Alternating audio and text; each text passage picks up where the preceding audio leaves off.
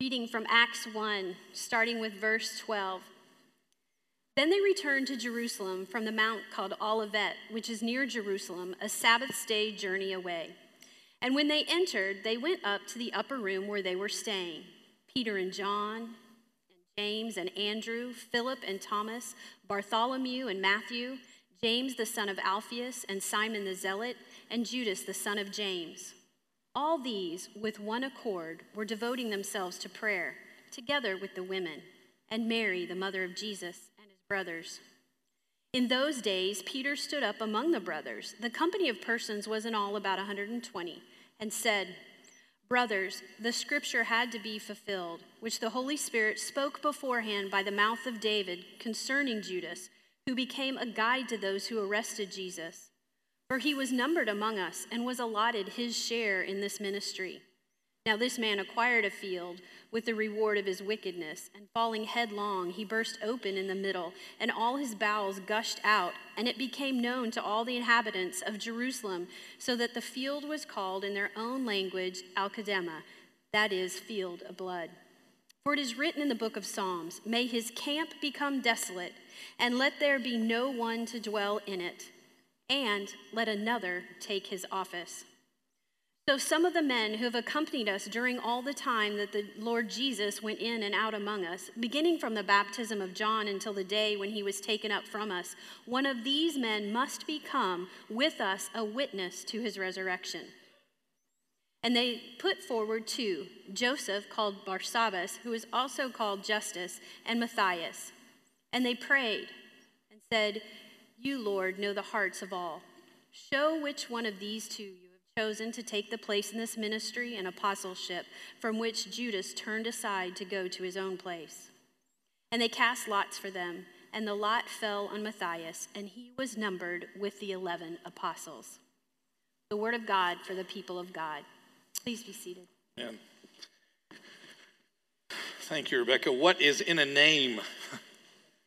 I'll be honest with you, a lot. A lot is in a name. That's why whenever we decide to pick a name for something that we care about, there are a lot of time and attention and reflection and seeking other counsel. I know of only one person who ever, I doubt if she's the only one, but I know of only one person who ever has changed the name of a child when the husband was out of the room for a moment. Her name is Andrea. I love her. But we had a name selected for one of our children, and I know what you're going to say. You're going to say, yeah, but it was one of the middle names, and you Johnsons have so many middle names. Does it really matter? Well, it mattered to me. And his name was supposed to be McKenzie Charles Hayden Johnson. And I left the room, and she had the paperwork, and we had agreed it was going to be McKenzie Charles Hayden Johnson. And when I come back, there's this completely different kid in our room. And I know, again, you're going to say, I don't think there's much of a, there's a tremendous amount of difference. It was supposed to be McKenzie Charles Hayden Johnson. And I come back. Are you ready for this? McKenzie Charles William. What? That is ridiculous. I can't believe she did that. So then we had to have another son, and his name is Maxwell Hayden Douglas Johnson. So it worked out, but she changed the name. What's in a name? Well, there's a lot that's actually in a name. It's interesting that today we're going to be talking about names. The title for this message is 12 minus 1 plus 1 equals 12, which isn't just a math issue. It's actually a theological issue. The Bible speaks very importantly about names and about numbers because somehow they matter in the great scheme of things. What's in a name? Well, there's a lot that's in a name, and you know I'm going to mention it, so I'm just going to do it now. The name Heidi May is just a beautiful name. There she is sitting right there. Unlike Zane, I'm not going to try to squeeze some kind of sympathy time with her. We can do that at another moment, but when I hear the name Heidi, I've known other Heidis before, and just shooting nothing right over my head. Now you say the name Heidi May, and I have a face.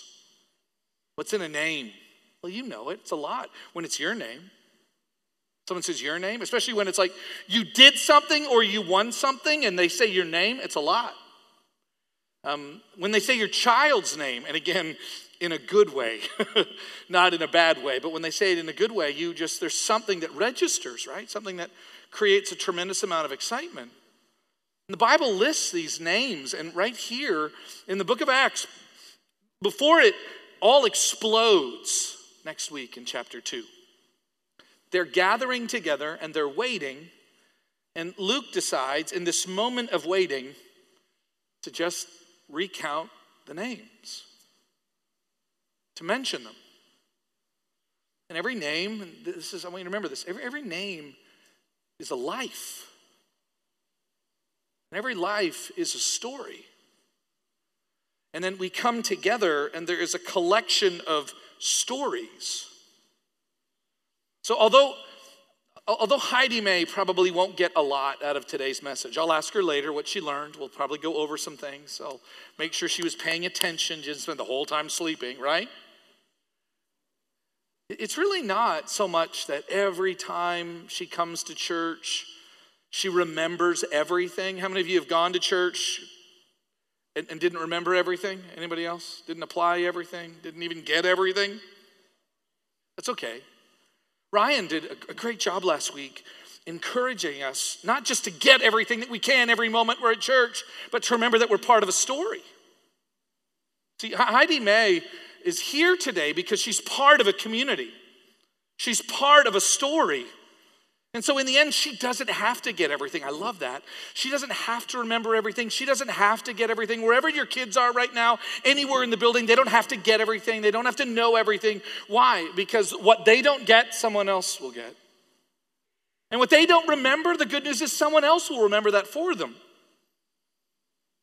Because Heidi May is a name, which is a life, which is part of this amazing story about this amazing God that says, I know the numbers, and I know the names, and I've got it all, and I need you to trust me. See, that's what's in a name. Part of a story. Under the control of God. See, I guess that's hard when we start thinking about the specifics. That when we start, like, names are personal. As long as I just talk about the nation of Israel, it's kind of easy. When I talk about America, well, you know, it's America. I'm glad to be a part of it. But that's, you know, the bad parts of America, that's not me. Like, I'm not the bad part of America. I'm the good part of America. So if you want to talk about all the problems with America, that's not me. But then when you start talking about Jim and you start talking about, like, what I'm getting wrong and how I'm contributing to the problem, like, that's personal. That hurts. And what we actually see in Acts chapter 1 is this list of names, and they're an intimate group. These are the 12. These are the ones that are alongside Jesus every step of the way. And if it were me, and I was going to be selecting 12, and I knew that this 12 would matter, and especially if I was like all-knowing and all-powerful, I would make sure that there was never subtraction, that there was never anything but addition. You know what I mean? And that's not the story of the Bible. The story of the Bible is much different. If I were God and I were in control, this is what I think I would do. But it's a little bit of a Bruce Almighty moment. You know what I'm talking about? But if it were me, the way I would do it is it would always work in one direction. It would always work in one way. It would always have kind of this overarching onward and upward, one step at a time, always progression, never subtraction. But that's not the story of the Bible. And if we're going to be honest, what we wrestle with, what we genuinely struggle with, is the difficulty of remembering that God is at work. Remember this in the book of Acts. God is going to be at work, not just when everything is going well, but God is at work even when life appears to be stuck or even going in the wrong direction. What we actually see in the book of Acts, before the Spirit comes and there is this outpouring, they actually stop for a moment and say, hey, let's go back and look at what happened. And it's not just that Jesus died and then was buried and then was resurrected and ascended, but remember when there was 12 of us? Should we say his name? Like, do you remember Judas? Did we even talk about him anymore? Or do we just kind of put that part of our lives, that part, can we just forget about that? It's so interesting. We kind of read through this last section. Had somebody stop me in between services and said, I was really curious what we were going to do with this section. And I thought, me too. I've never preached this part before. We usually skip over it. Like, what, does this even really matter? Okay, fine. They cast lots and they pick a new disciple. Big deal. Let's get the Holy Spirit moving. But no, Luke says, I need you guys to be aware of this. And I have to just stop for a moment and realize that as we're talking about the disciples waiting, they're waiting and they're looking around and it just seems different. You ever have a meal and that one person who's always been there isn't there anymore? Just seems weird. Seems kind of out of place. What do you do? Well, it's Judas. Does it matter? I would assume it mattered. Like, I would assume that, because the Bible makes it very clear. He was one of the 12. He was one of the 12, you know. Like, he wasn't a mistake. The Bible doesn't let us just make it that simple. Oh, that was just a mistake. No, it wasn't. It was a real human being, a real life with a real name. Part of God's plan. That makes me rethink what it means in my own life. When I feel like things are stuck or going in the wrong direction, see, I begin to wonder, does God know what he's doing? How many of you kind of reading through the story of Jesus selecting the 12 and it mentions Judas and you just have to stop for a moment. Does Jesus know what he's doing? How can you be all-knowing and all-powerful and have a Judas in your life?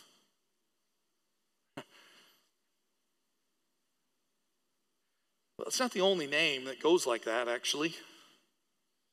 The Bible's full of them. I didn't take the time to list them all, but can I just share some with you now? Have you heard of the serpent? How about Cain? Or Pharaoh or Balaam or Achan or Abimelech or Delilah?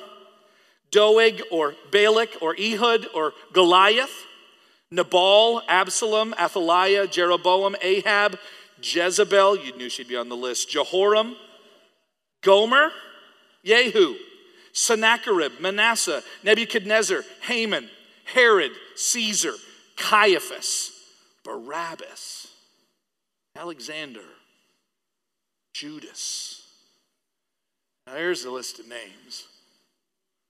What do you do with a list of names like that? Each one of these somehow spending much of their time and attention trying to undo what God is doing. I promise you, Judas isn't the only name on that list that makes me scratch my head. All of them do. And yet when they are mentioned, nowhere does the Bible go, yeah, and God didn't know what to do here. Yeah, God was really confused there. God didn't know what he was doing here. What I love about the Bible is the incredible honesty in which it forces you and I to deal with these rather profound thoughts that God is in complete control. And he has a mission and he has a purpose. And please, for the sake of their mothers, don't just dismiss them. And don't just assume that like God doesn't care about them. Don't assume that he doesn't love them. Don't assume that somehow he acts somewhat robotically in history. I would say the Bible doesn't really give you that option with God. But these are a list of names, and maybe I'm in that season right now or that week of my life where you just look at a little one and all you can imagine are good things happening. And then I have to stop and I go, that once was true for Mrs. Hitler, right?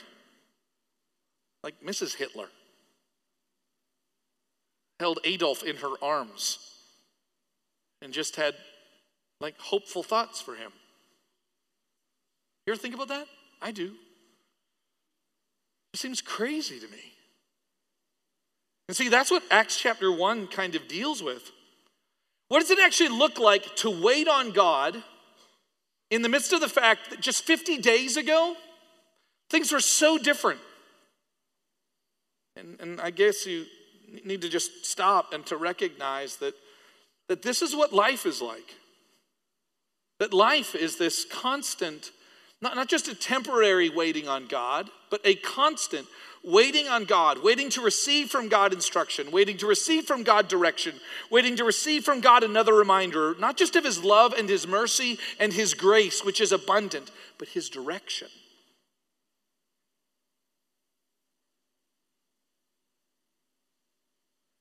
That's what the disciples are doing. What does waiting look like? These three questions we're going to be dealing with this morning from our text. What does waiting look like? Why do the scriptures need to be fulfilled? And ultimately, how involved is God in his mission, especially with a list of names like that? Well, the first one, what does waiting on God look like? The text makes it very clear. Acts chapter 1, verse 4, Jesus speaking, while staying with them, he ordered them not to depart from Jerusalem, but to wait for the promise from the Father. And so they are in Jerusalem waiting. But this is what waiting looks like. For us, waiting looks like, kind of waiting at the District of Motor Vehicles, like sitting there at the DMV just kind of waiting, and you got nothing to do, and you're glad there are iPhones, right? That's kind of what waiting is. It seems like purposeless. It seems so passive. But that's not what we see in the Bible. And I would even say that if you're waiting on God, okay, let's just go there in our own minds. I'm waiting on God to what? I'm waiting on God to resolve a conflict in a relationship that means a lot to me. I'm waiting on God to know the next step in where he wants me to work. I'm waiting on God to know, like, how I could better lead my family, how I could take a larger and more substantial role in being the spiritual director of my home. I guarantee you, whenever there are little ones that are born, I've become very sensitive of the people who are just still waiting. Waiting. I know of a couple that are waiting because later today they're going to get married. They're waiting. But it's not just a time. I mean, waiting to see for the mom and dad. I'm just waiting to see what God does with this new marriage and this new. What do we do while we wait? Just kind of sit back and twiddle our thumbs? What the Bible seems to describe when the people of God wait, when the community of God waits, is something very different than what most people think of waiting. It's not passive. It's not disengaged. I want you to think of like this idea that God is constantly moving. God is constantly involved. God is constantly on the move. And while we're waiting to engage God in this cosmic gear, it's good for us to be moving. Okay? It's good for us to be engaged. Because if not, as this gear is moving and this gear is standing still, get ready for a jolt. And I would even argue that all throughout the Bible, while people are waiting on God, it's not a passivity. It is a very strong activity. Hear me, it's a strong activity, but it's human activity, not God activity. It's recognizing that there is something that I can do as I wait on him. And I think we see a great example of this in verse 14 of our text. Listen to this. And all of these, while they're waiting, were with one accord. And by the way, that's not just they were hanging out and they were in the same room. No, there is a unity that exists that is not passive. I promise you. For us as a church to stay one is not just us showing up all the time. And again, think of the disciples. They weren't always all on the same page. List of 12, now 11, list of 11. And in midst of that 11, they're in one accord. And we just look at that and go, yeah, well, you get 11 Jewish men together, what would there be to disagree about? Everything. Literally everything. But no, if we're actively waiting for the Lord to empower us to send us out missionally, no, we are going to actively work hard to remain one. And all of these, with one accord, were devoting themselves to prayer. The way that word is, it's kind of like they were praying, and it's used in what is known as the imperfect tense, which means they're never going to perfect it. They're never going to get to the end of it. It's something that is ongoing. So they are devoting themselves as they stay one, and they're waiting, and they're working to stay one. They are also working in the sense of praying to God. They are seeking his favor. They are seeking his direction. They are seeking truth about him. See, that's what it means to wait. So many times when I talk to, whether it's college students or people new with a new family or whatever it might be, and we're just waiting to see what God's going to do. Oh, well, what are you doing while you're waiting? Well, you know, Nintendo, Xbox, football, shopping. And I'll tell you, when you finally engage with God, be prepared for a jolt.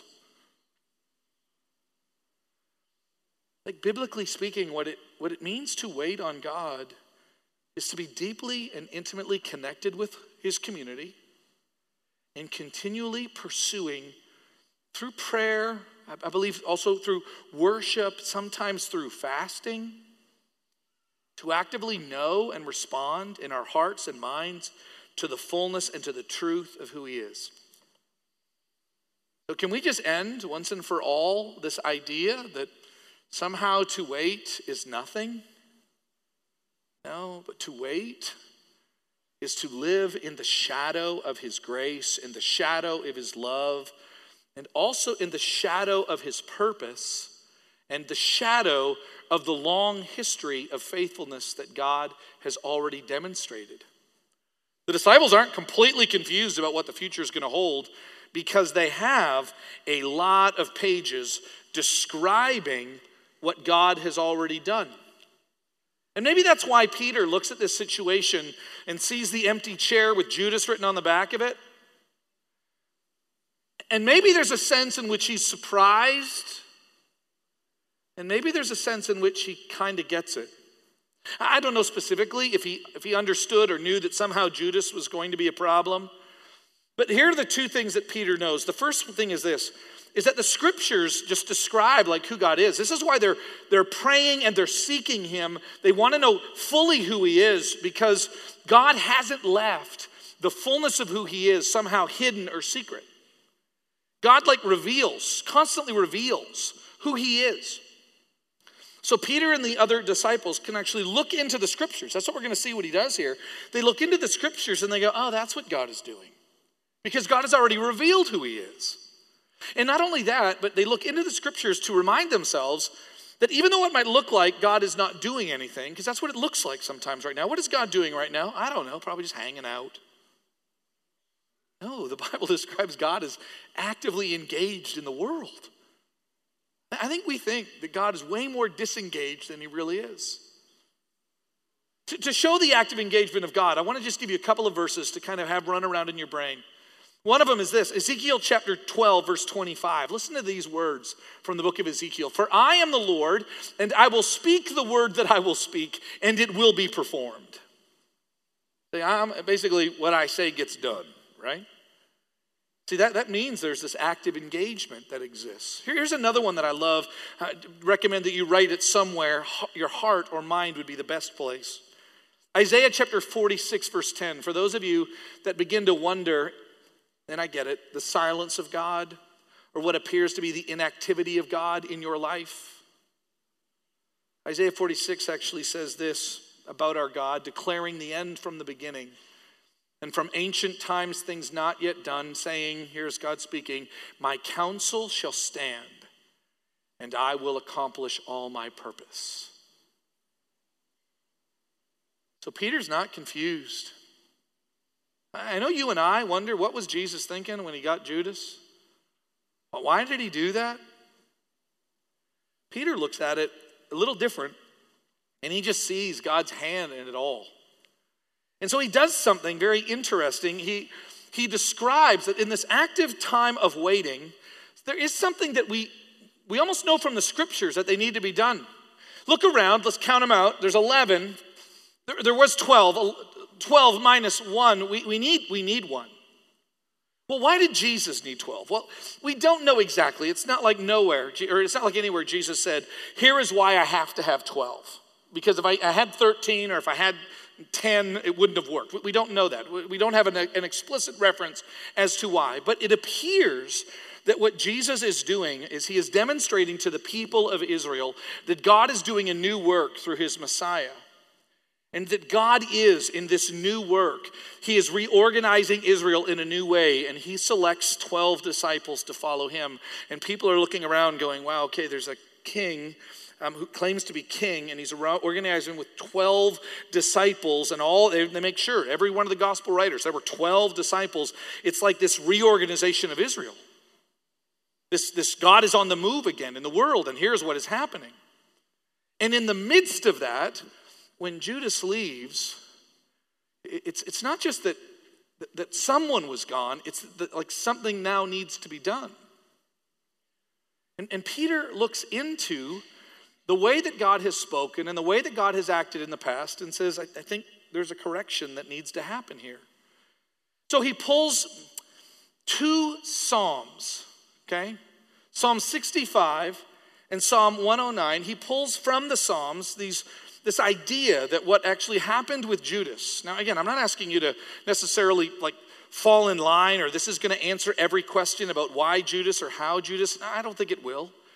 I'm going to let him take care of that with you personally when you see Jesus face to face. But what Peter does do is he looks at their circumstances. He sees the vacant seat.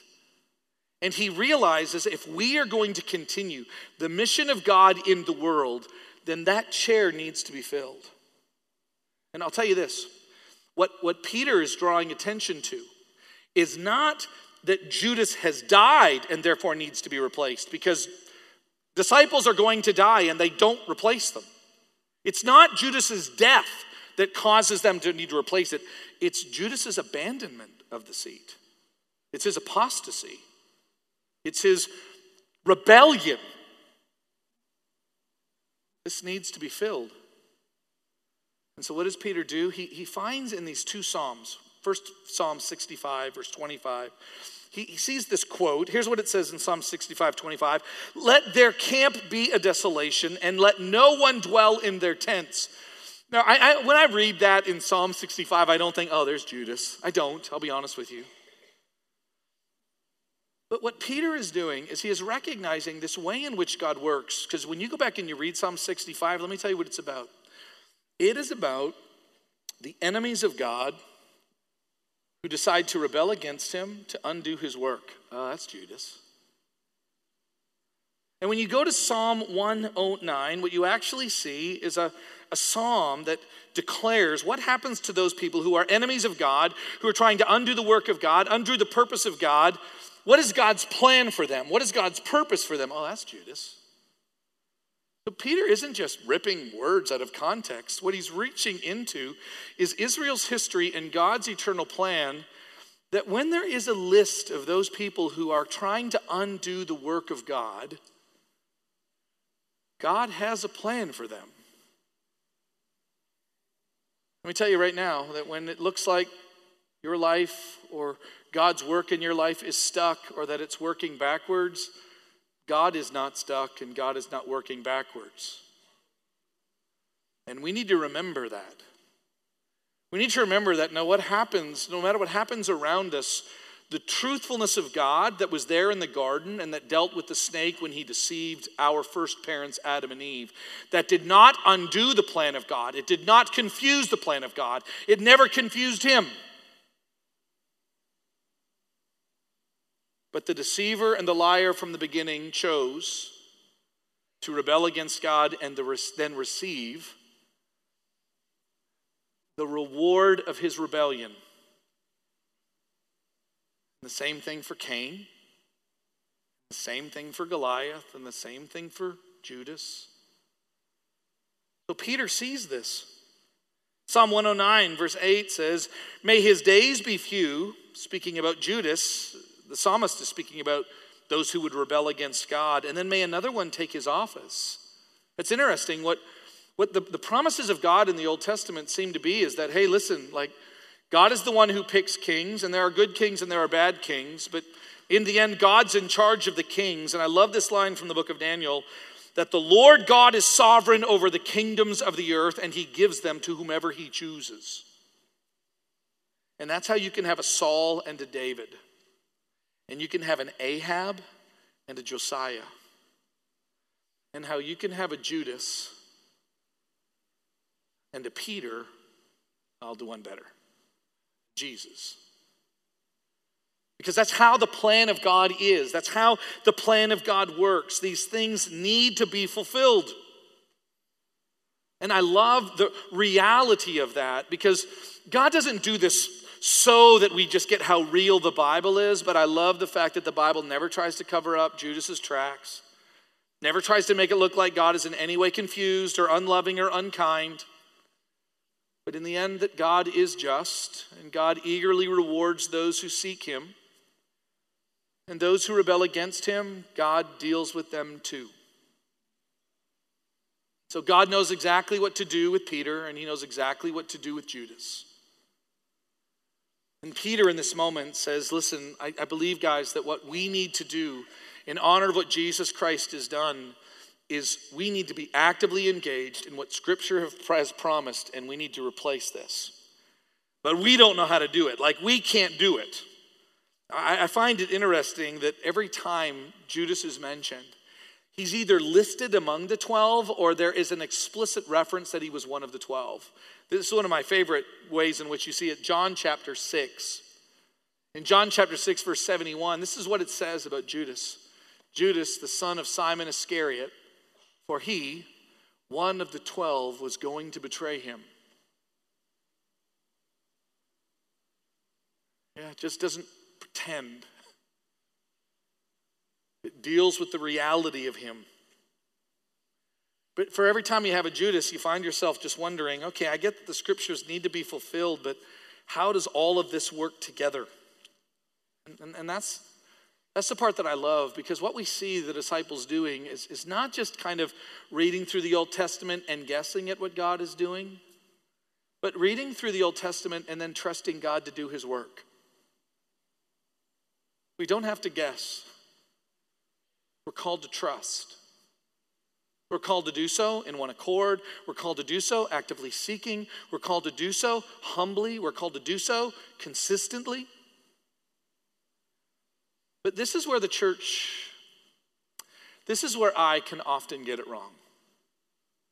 Is that I can begin to look at the mission of the church, and I can begin to believe that what is really needed in the mission of the church is good leadership.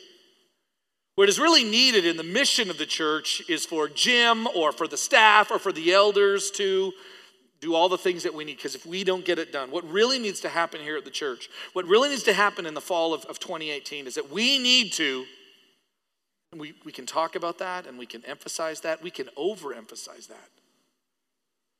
But what the book of Acts drives at, and what this very interesting story with the very simple replacement of Judas with Matthias is to remind us is that God is the one who is in control.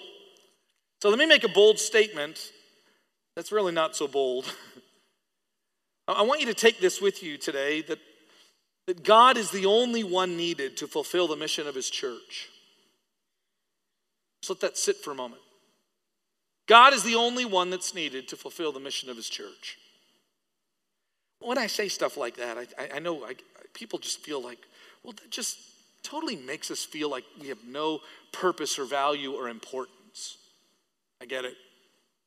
When I first wrote that, I was really worried about those people that would somehow read into that statement something that's not true, which says is that I have no value or no purpose. It's not what the text says, or that's not what the statement says.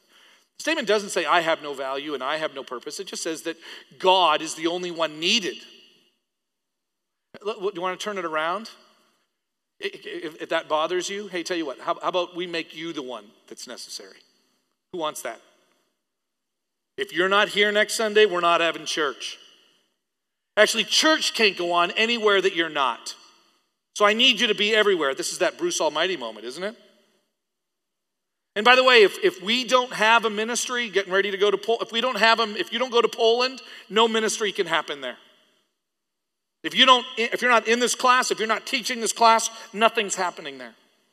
If you're not actively engaged in all of these families, if you're not actively sharing the gospel with everyone, nothing is happening. How many of you get excited when you think about that? How many of you are already wrestling with the weight and the burden of the ministry that you're involved in? How many of you actually kind of believe, well, you know what, truth is, we got a lot of stuff that's happening here, and man, I can't imagine Kyle thinking this, but without Kyle, can there be a duck-blind ministry? Yeah? Like without Dan and Rona, can there still be a down-home ranch ministry? Yeah.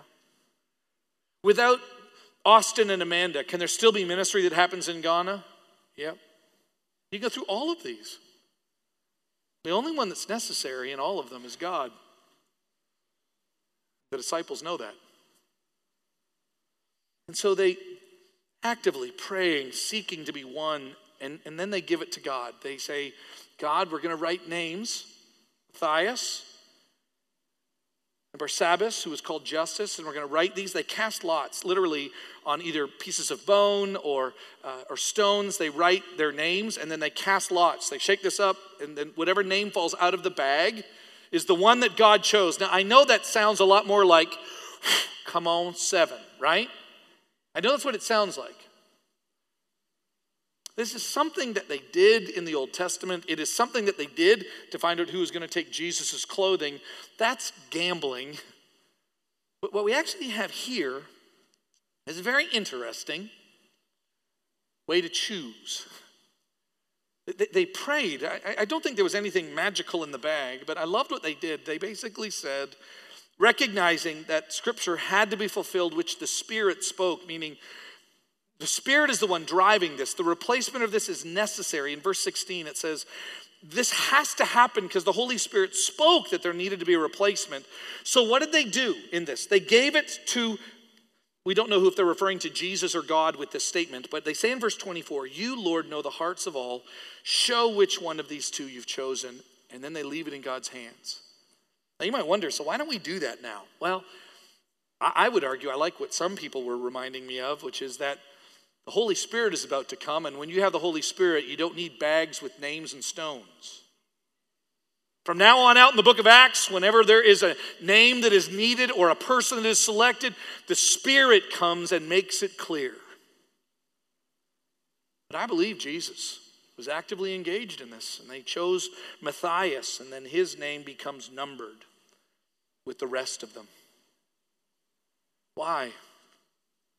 Because God is not going to abandon his people to a mission. But since he is the only one needed, God is going to be actively engaged. The question that you and I get to wrestle with is, how aware are we as we wait? How intentional are we as we actively wait in one accord in prayer to seek and respond to what God is doing in our lives? That when you hear the statement that God is the only one needed, does it cause you to go, oh, okay, well then I'm just going to take my hands off the steering wheel. No point in steering now. Or are you going to give thanks to God for what he is doing and then continue to seek his guidance and direction as you find in your own life and in your own relationships the kingdom of God or the story of God unfolding? He had a list of names. And I promise you, when I saw that list of names, I didn't think, my name would never be on that list. My first thought was, why is my name not on that list? What did I do? What did I figure out? What did I accomplish? And the biblical answer is, like, nothing. It's all because of his grace. It's all because of his kindness. And that's about what's to happen in the book of Acts. As the witness of Jesus Christ goes out, as the word of Jesus Christ goes out, people begin to respond to what God is actively doing. And then the church, the 12 now, the 120, the 3,000 that are about to get baptized are now caught up in the wake of the movement of God by the Spirit of God as the world is fundamentally changed. Because God is never undone by serpents or Cains or Goliaths or Herods or even Judases. And how do I know this? Because Jesus came out of the tomb and ascended into heaven, then promised to send his Spirit. So this time I want to send our servers back, and I want to ask the band to come up as we actively engage our thoughts and our intention around the table. What is in a name? This is the beauty of spending some time reflecting on the difference between your name being on a list of people who have decided to openly rebel against God, or a group of list of people who have decidedly rebelled against God, but then have received his forgiveness through Jesus Christ by faith. The real difference between like that list of names that you saw and the list of names in here, sadly enough, not everyone in here, but the names of the list in here is that we have chosen to accept God's grace and God's forgiveness. That we have seen him move, that we recognize that he is the one that has actively pursued us in Jesus Christ. And now we have an opportunity to celebrate that. So as the trays are passed, you will take some of the bread and you will take a cup. And I want you to hold it for now, so that those peoples whose names are written in the Lamb's Book of Life, which means when you hold these, that you have decided to trust Jesus with your sin problem. That you are very aware that the difference between you and those that deserve God's righteous punishment is because of his grace and not your goodness. His mercy and not just how smart you are. And that is why we receive this with great joy.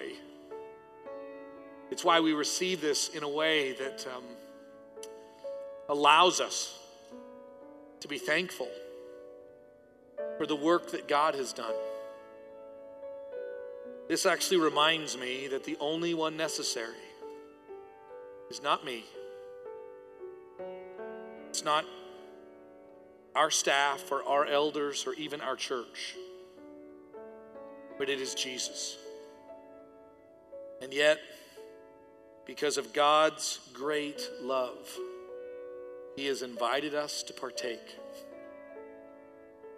So we'll wait till everyone has some, and then we'll eat and drink this together as the body of Christ.